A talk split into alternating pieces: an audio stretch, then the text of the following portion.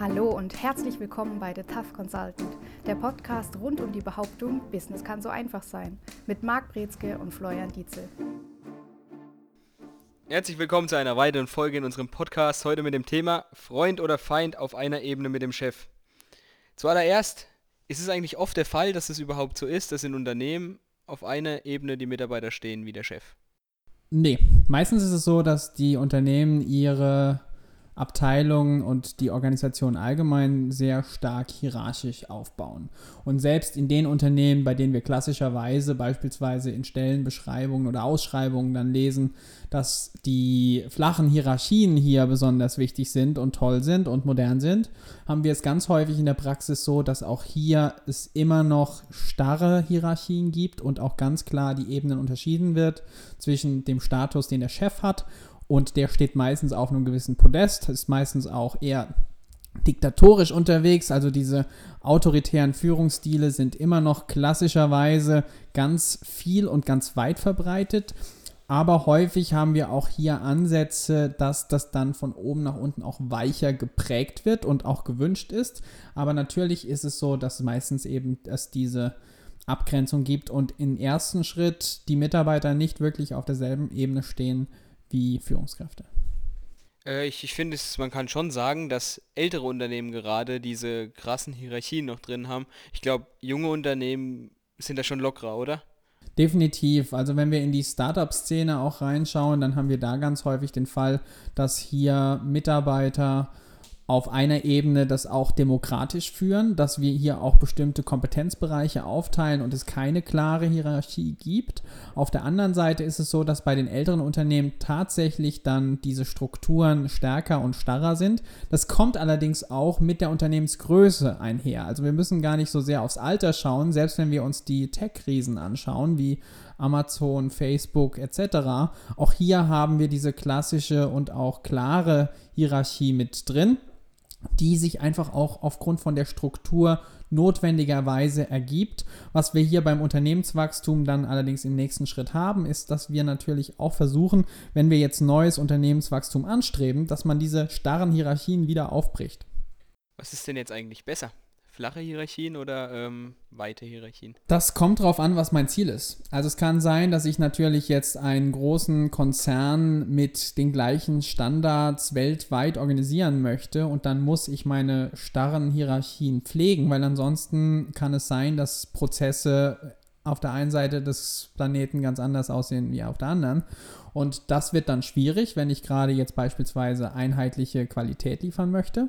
Auf der anderen Seite ist es so, wenn ich sage, ich möchte beispielsweise den Fokus auf Flexibilität legen, also dass ich mich anpasse an Kundenwünsche, an individuelle Anforderungen, dass ich ganz viel auch Möglichkeiten habe, mich anzupassen an unterschiedliche Situationen, dann brauche ich diese flachen Hierarchien, weil dann natürlich viel schneller Informationen weiterfließen und Umsetzung auch passieren kann.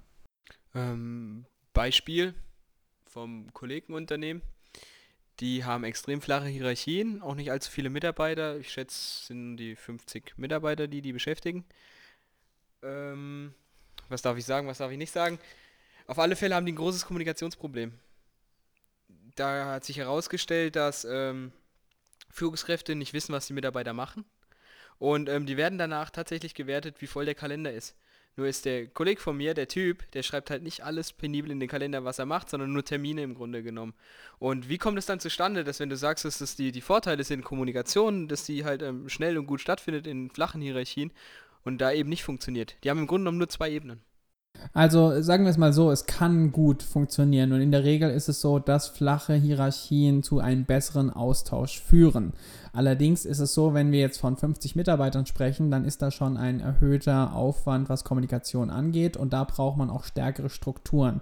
In diesem Fall wurden auch die Kennzahlen fehlerhaft oder zumindest mangelhaft festgelegt. Das heißt, nach den Kriterien, wie dann auch Beurteilungen stattfinden und dementsprechend Feedback gegeben wird, ist die Frage, ob das wirklich das beste System ist. Vor allen Dingen, wenn ich beispielsweise nicht absolut penibel einfordere, dass alle Personen wirklich diesen Kalender so eintragen für X, sondern dass jeder selbst entscheiden kann, was da gemacht wird. Und wenn es da keine Klarheit gibt und dann das allerdings ausschlagendes Kriterium ist für Beurteilungen und Bewertungen, dann habe ich am Ende ein sehr gemischtes Ergebnis, was dann meistens auch zu Unzufriedenheit führt. Und das kann sogar solche Auswüchse nehmen, dass Leute ihren Kalender führen auf der einen Seite und auf der anderen Seite Dinge machen, die da gar nicht drinstehen oder die damit gar nichts zu tun haben. Und dann läuft es in die falsche Richtung. Genau, es war auch der Fall, dass tatsächlich die Mitarbeiter Sachen reingeschrieben haben, die nicht gemacht wurden, einfach das, was drinsteht und äh, Termine einfach geblockt sind, dass die zufrieden sind. Und das ist ja, wie du schon gesagt hast, nicht Ziel der Sache. Aber back to topic. Ähm, auf einer Ebene mit dem Chef, wenn so der Zeitpunkt gekommen ist, dass man auf einer Ebene mit dem Chef ist. Wo siehst du da Gefahren, die entstehen könnten? Die Gefahren sind dann, wenn Chefs nicht sicher genug sind in ihrer eigenen Sache. Das heißt, wenn sie beispielsweise nicht selbst wissen, in welche Richtung das Ganze geht und die dann anfangen, den Mitarbeiter zu fragen, was denn jetzt Zielsetzung sei, also dass auf einmal das Führungsverhältnis komplett in Schieflage gerät, auf der anderen Seite ist die Gefahr, dass auch häufig beispielsweise Feedback, was gegeben wird von der Führungskraft oder auch Rückmeldungen, dass die persönlich aufgefasst werden auf einer persönlichen Ebene, nicht auf der sachlichen Leistungsebene. Also dass hier dann auf einmal vielleicht auch Konflikte entstehen, die nicht notwendig sind, aber die dann auch vielleicht stärker emotional ausgetragen werden, als das klassischerweise der Fall ist. Das sind so die klassischsten oder die größten Schwierigkeiten. Was man manchmal auch noch hat, ist, dass Führungskräfte da dann vielleicht auch zu salopp werden, also da dann auch mal eine Grenze überschreiten, die sie nicht überschreiten würden, wenn sie eher ein formaleres Verhältnis mit den Personen haben. Also dass dann eben Dinge beispielsweise aus dem Privatleben angesprochen werden, die dann gegebenenfalls auch zu Schwierigkeiten oder Verstimmungen führen können, wenn da eine Grenze überschritten wird. Oder dass eben beispielsweise auch Mitarbeiter dann diese Grenze überschreiten bei der Führungskraft. Also auch die, so rum kann es natürlich auch gehen. Kann man sagen, dass ähm, das für die einen gut ist, für die anderen schlecht, also dass die einen Typ Menschen besser mit umgehen können, für andere vielleicht das gar nichts ist? Gibt es das? Definitiv. Und es gibt auch Menschen, die machen sich riesengroßen Druck, wenn die auf einmal befreundet sind, der da gar nicht unbedingt da sein muss und der dann dazu führt, dass beispielsweise auf einmal Dinge verstanden oder gehört werden, die so gar nicht stattfinden oder stattgefunden haben. Auf der, ja, wenn wir jetzt beispielsweise reinschauen, was häufig passiert, wenn gerade auch Partner und Partnerinnen oder Partner und Partner zusammengehen in Unternehmen, diese führen und dann haben wir hier häufig die Situation, dass es da zu Konflikten kommt. Also dass diese Situation sich als sehr schwierig erweisen kann, weil hier eben häufig dann die Führungsposition nicht klar definiert ist und dann kann es schwierig geben oder kann es schwierig werden, wenn da die Kompetenzen nicht klar abgegrenzt sind. Und diese Abgrenzung ist ein kommunikativer Prozess, der da häufig zu kurz kommt. Wie ist es der Fall, wenn ich jetzt verschiedene Charaktere im Unternehmen habe? Für den einen ist es mega cool, auch als Führungsinstrument, sage ich dann mal, für den, für den anderen absolut nichts. Wie ist es dann so ein bisschen mit der Gleichbehandlung?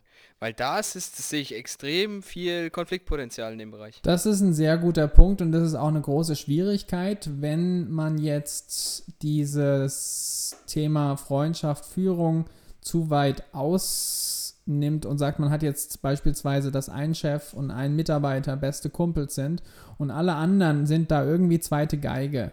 Und dann kann es sein, dass wenn sich das auch auf die Behandlung ausspielt, dann bekommt der die besten Projekte oder wird als erstes befördert oder kriegt da das meiste Gehalt und so weiter. Dass das natürlich dann sehr schwierig ist und dass das auch dazu führt, dass die anderen anfangen hier sehr toxisch zu reagieren auf erstens die eine Person und dann aber natürlich im nächsten Schritt auch auf den Chef. Und das ist eine ganz schwierige Situation. Hier muss es dann so geregelt sein, dass das die, den Arbeitsablauf nicht gefährden darf und die Fairness auch nicht gefährden darf. Und Freundschaft sollte auch nicht letztendlich der Grund sein für Unternehmensentscheidungen. Ich finde ähm, den Punkt, den du angesprochen hast, dass es extrem schwer ist, da eine Gleichbehandlung zu treffen entsprechend. Ähm, ich finde, es ist gar nicht möglich. In dem Moment, wo Mitarbeiter Best Buddy ein richtig guter Kumpel ist und die anderen Mitarbeiter halt Mitarbeiter sind, dann behandelt man meiner Meinung nach den Best Buddy zwangsläufig, zwangsläufig anders und auch besser. Das ist ganz häufig der Fall und manchmal geht es auch noch einher mit einer Führungsebene. Das haben wir ganz häufig in Familienunternehmen. Da haben wir klassischerweise Familienoberhaupt, meistens Vater, Mutter, die dann oben stehen als Manager, das führen. Und wenn die dann beispielsweise auch die eigenen Kinder ins Unternehmen holen, die sind dann nicht irgendwo unten in der Abteilung drin, sondern die sind meistens in der Sonderposition und nicht weit weg von ganz oben. Da gibt es immer noch eine klare Hierarchie, aber auch alle anderen müssen dann zum Sohnemann oder zur Tochter entsprechend hier Folge leisten. Und das kann zu Verstimmungen führen und führt immer dann auch zu Schwierigkeiten, wenn die Leistung nicht da ist. Und ganz häufig haben wir das Problem, dass genau diese Leistung fehlt und auch nicht die, die Performance da ist, dass man sagt, okay, die haben sich ihre Lorbeeren verdient, sondern die haben mehr oder weniger das geschenkt bekommen und das führt natürlich zu Verstimmung. Ganz rauskriegen wird man das nie. Das ist die Schwierigkeit. Dennoch ist es wichtig, dass man das Unternehmen nicht komplett alleine aufgrund von diesen Beziehungen führt. Also wenn es komplett nur zu so einem Klüngel wird, dass man beispielsweise Freundschaften sich gegenseitig pusht im Unternehmen und das ganze Unternehmen darunter zu leiden hat oder dass das Unternehmen nicht mehr die Priorität ist, das gemeinsame Unterfangen, die gemeinsamen Ziele, Wachstum, was man erreichen möchte, sondern die Freundschaft und den Spaß und vielleicht auch das Verhältnis, was man miteinander hat, an erster Stelle steht, dann wird es schwierig. Die Prioritäten müssen klar sein. Inwieweit wirkt sich das Gesamte auf die Unternehmenskultur aus? Wie, wie fällt sich das kulturell dann? Da ist es natürlich auch wichtig, wenn wir jetzt, wie du es ja vorhin gesagt hast, es ist schwierig, wenn da jetzt der Chef sich mit einem Mitarbeiter besonders gut versteht und die Person anders behandelt und auch vielleicht sogar bevorzugt, dann wird das Ganze sehr schwierig. Und dann haben wir ein Messerstechen bei den anderen Mitarbeitern und das kann toxisch sein. Es hängt davon ab, wie sich die Gruppe verhält. Also es gibt auch mal den Fall, dass eine Gruppe oder ein Team dieses Verhältnis sogar positiv wahrnimmt und nutzt und dann beispielsweise über diese Person einen besseren Draht zum Chef aufbaut. Das gibt es auch, aber da haben wir unterschiedliche Möglichkeiten. Und generell ist es dennoch schwierig, weil einfach nicht dieser Wert von Transparenz, von Offenheit gelebt wird, auch von Fairness. Und das sind Punkte, die meistens mitverantwortlich sind, wenn es Konflikte gibt und wenn die Unternehmenskultur sich negativ beispielsweise auf die Vertriebsperformance auswirkt. So also könnte ich ja sagen, dann stelle ich mich stark hierarchisch auf und dann habe ich die Probleme ja gar nicht. Das stimmt wiederum auch nicht. Also wenn ich zu starr hierarchisch unterwegs bin, dann haben wir das Problem, dass wir hier Grenzen aufbauen und auch Prozesse schaffen, Bürokratien entwickeln, die dann das Ganze langsam, starr und ja, sehr schwierig gestalten, was die Umsetzung angeht. Also es kann sein, dass ich dadurch weniger an Wachstum mich orientiere, sondern auf einmal stärkeren Fokus nach innen ins Unternehmen habe und dadurch dann auch Schwierigkeiten habe, was die Umsetzung und was Kundenorientierung geht. Und besser ist es dann doch zu sagen, nein, man möchte lieber diese Hierarchien einigermaßen flach halten. Wichtig ist diese Offenheit, also es sollte keinen Mitarbeiter geben, der nicht mit den eigenen Anliegen und Fragen zur Führungskraft kommen kann, aber es kommt ein bisschen darauf an, in welcher Situation und in welcher Branche wir unterwegs sind. Also es gibt natürlich die klassischen produzierenden Abteilungen, da darf es nicht zu viel Lücke geben zwischen wir machen das jetzt so und das muss passieren und da ist es auch okay, wenn das Ganze ein bisschen autoritärer geführt wird, wie jetzt an anderer Stelle, wo wir sagen, hier brauchen wir vor allen Dingen die Expertise von den einzelnen Mitarbeitern, die wir auf den Tisch bringen müssen und dann gemeinsam ein besseres beste, eine beste Lösung finden müssen für Probleme. Also es sind auch die Frage nach Führungsstilen und Unternehmenskultur ist damit stark miteinander verwoben. Ja, du sagst ja auch ähm, Thema Offenheit und dass Möglichkeiten geschaffen werden, dass Leute auch ihre Probleme ansprechen können. Das findet ja meistens dann auch im Rahmen von Mitarbeitergesprächen statt, wenn sie denn geführt werden. Auch das ist ja heute noch so ein großes, großes Thema.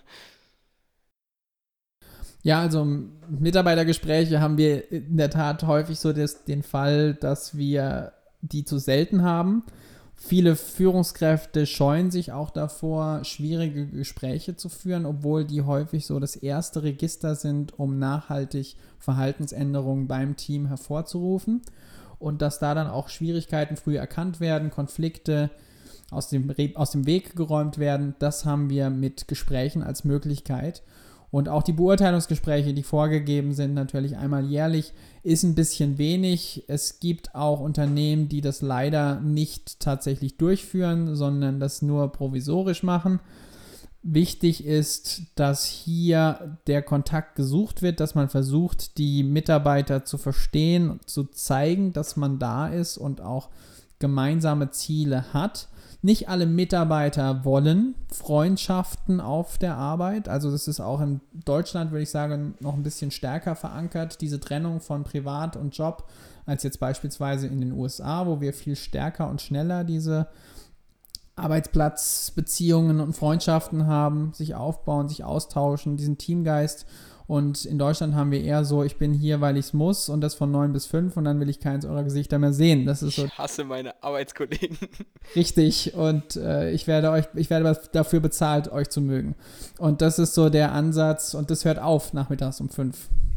Und wenn ich das natürlich habe, dann ist es schwierig, da dann auch Freundschaften aufzubauen. Aber das ist auch nicht notwendig, dass man das macht. Es ist keine Voraussetzung, dass man gute Arbeit leistet, dass man eine Karriere macht man hat es in dem einen oder anderen leichter und es macht auch mehr oder weniger Spaß. Das kommt aber auf die individuellen Vorzüge drauf an. Ja, für viele ist Arbeit ja auch einfach Mittel zum Zweck. Geld verdienen in dem Fall, dass ich das mache, was mir Spaß macht, die an der Sache halt keine Freude haben. Richtig, und ich hoffe nur, dass die wirklich daran Spaß haben. Also das ist nämlich das, was meistens nicht der Fall ist und was sehr traurig ist wenn man jeden Tag acht Stunden mit etwas verbringt, was man nicht machen möchte, nur damit man die 16 Stunden Miete zahlen kann, die man sonst noch in der Wohnung lebt. Und das ist keine gute Rechnung. Das ist, ist vollkommen richtig. Was favorierst du? Wie handhabst du das bei dir im Unternehmen?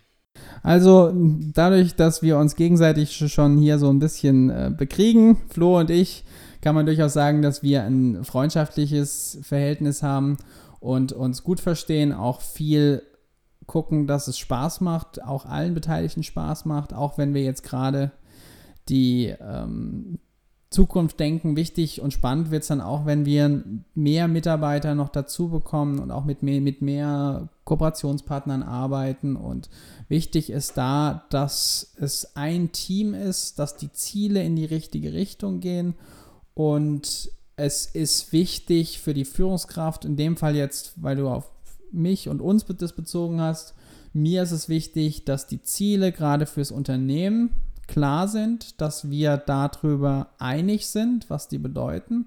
Und dann können wir nämlich gemeinsam dahin ziehen und dahin gehen. Und das Wichtigste ist ein ganz offener Austausch. Ich möchte auch gerade immer wissen, dass es Situationen gibt, wo ich sage, ich möchte eine zweite Meinung, ich möchte es gerne anders sehen oder es gibt Möglichkeiten, das anders zu sehen. Da bin ich der Erste, der sagt, ich möchte da auch gerne so ein bisschen Feuer zurück. Also ich bin nicht derjenige, der Ja-Sager um sich sammelt, sondern ja, genau, ich möchte so ein nettes Fick dich mal hören, wenn ich daneben liege. Und das ist auch der Punkt, wo ich sage, das ist ganz wichtig, dass ich das bekomme, weil dann kann ich auch nochmal gucken, ist wirklich, steht der Kompass noch auf die Richtung, wo wir unterwegs sind geht ja so langsam wieder Richtung Ende zu, bisschen Zeit haben wir aber noch. Wie, wie, wie kann man das checken, dass es einfach läuft im Unternehmen, dass ich das irgendwie kontrolliere, dass es läuft? Wie bekomme ich das mit?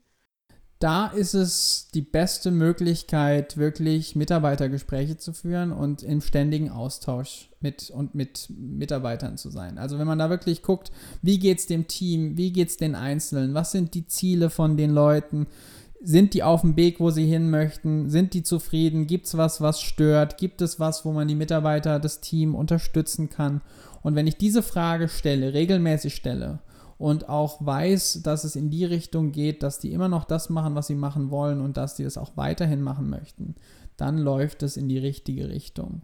Und da ist es natürlich die Herausforderung, jetzt gerade nochmal, wenn wir das Thema Struktur ansprechen, dass wir hier nur eine begrenzte Kapazität haben, für Mitarbeiter zu führen. Das heißt, es gibt so diesen Spruch, so sechs bis acht Mitarbeiter schafft man zu führen, ab dann wird es schwierig, weil man dann nicht mehr genügend Kontakt haben kann. Das kann mal sein, wie gesagt, im produzierenden Unternehmen, wo ich 30 Schichtleute habe, über die Woche verteilt, alle müssen dasselbe machen. Da ist es ein bisschen was anderes, aber wenn es jetzt um intensiven Austausch und auch komplexe Themen, Prozesse geht, da hat man begrenzte Kapazitäten und da wird es wahrscheinlich auch dann so sein, dass man da dann Führungskräfte des ersten und des zweiten und des dritten Ranges braucht. Ja, entweder habe ich dann halbherzigen Kontakt oder ich habe entsprechend mit den einen richtig Kontakt, was bei dem anderen natürlich dann wieder entsprechend zu kurz kommt. Ähm, was würdest du jedem Geschäftsführer so an die Hand geben, wie er so seinen eigenen Weg findet? Der erste Ansatz, den ich sagen würde, ist, es ist schwierig, wenn man am meisten der klügste Kopf im Raum ist. Und gerade für Unternehmensführung ist es häufig so, dass man viele Ideen hat. Nicht alle sind immer Gold wert, aber dass man dadurch durch diese bessere Position häufig zu wenig Gegenrede und Gegenfeuer bekommt. Und da ist es deswegen wichtig, auch mal nachzufragen, wie läuft es und dieses Feedback zu kommen von den Mitarbeitern, wie geht es denen gerade. Und wenn man das weiß und dann auch zeigt, hey, ich bin da, wenn eine schwierige Zeit ist, ist gar kein Stress. Und wenn dann aber auch eine stressige Zeit fürs Unternehmen kommt, dann sind die auch da. Also diese Loyalität ist einfach sowas, was enorm wichtig ist.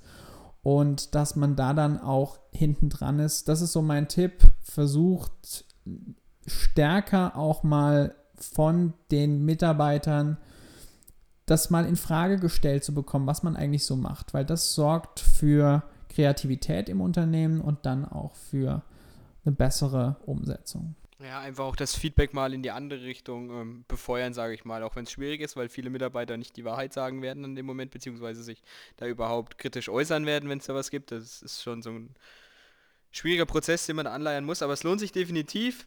Nichtsdestotrotz, nehmen sich Ihre Mitarbeiter mal zusammen, schnappen Sie sich ein Bier, quatschen Sie einfach mal. Bis zur nächsten Folge. Das war's für heute. Ciao. Und das war's wieder mit The Tough Consultant. Bei Wünschen, Fragen oder Anregungen schreiben Sie eine Mail an service at mbinspirations.com oder erhalten Sie weitere Infos unter www.mbinspirations.com.